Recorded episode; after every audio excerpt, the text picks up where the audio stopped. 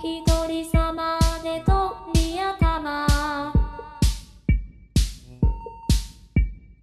リクです。こんにちは、こんばんは。ミッドサマーが話題ですけども、昨日ですね、公開されまして、先行で秋にやってたんですかね。それは僕知らなかったんですけれど、まあ、公式のツイッターですかね、の、ちょっと悪ふざけが過ぎるあの状況を見てもわかる通りにですね、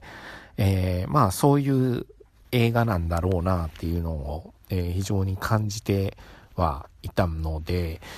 精神的に、えーしんどい時に見るべきではないなと思ってたんですが、結果的に気にはなってたっていうのが大きくありまして、すっきりしたいっていうので、えーまあ見たんですけども、おーすっきりはします。はい、えーしました。非常に。っていうのは、アリアスターの映画の非常に、まあ言うてもヘレデタリーしか見てないんですけれども、特徴かなと思うんですけど、非常に丁寧なんですね、お仕事が。あの、ヒントをあちこちに散りばめてくれてるので、その部分においては、本作もやはり同じ、あっちこっちに、ヒントをばらまいてて、物語に関して、何かを描くというよりは、やはり、そのコミューン、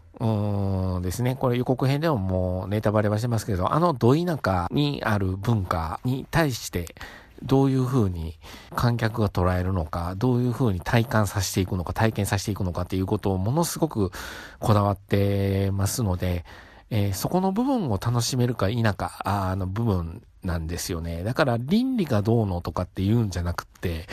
そういうもんなんだっていうのをわからないと、ちょっとしんどいのかなと思う映画でした。僕自体はもう非常にあのフィルマークスなんかもやってるんですが、僕自体非常に辛い点数つけてます。えー、スコア的に1.5っていうのは非常に辛い、ワーストに近いんじゃないか今年っていう点数の付け方ですが、これどう転ぶか正直わかりません。えーいつものことながら。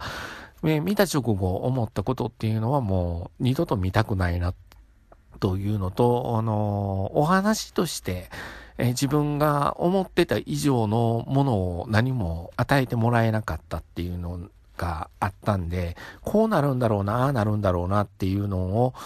もうその通りにやってて非常に素直な作りになってると僕は思います。そこの部分をどう思うのかが非常に個人差出てくるのかなっていうふうには思ってるんですけども、ちょっと絶賛されすぎじゃねっていう気があしてるので、えーその辺差し引いてハードルを下げて見ることを僕個人はお勧めします。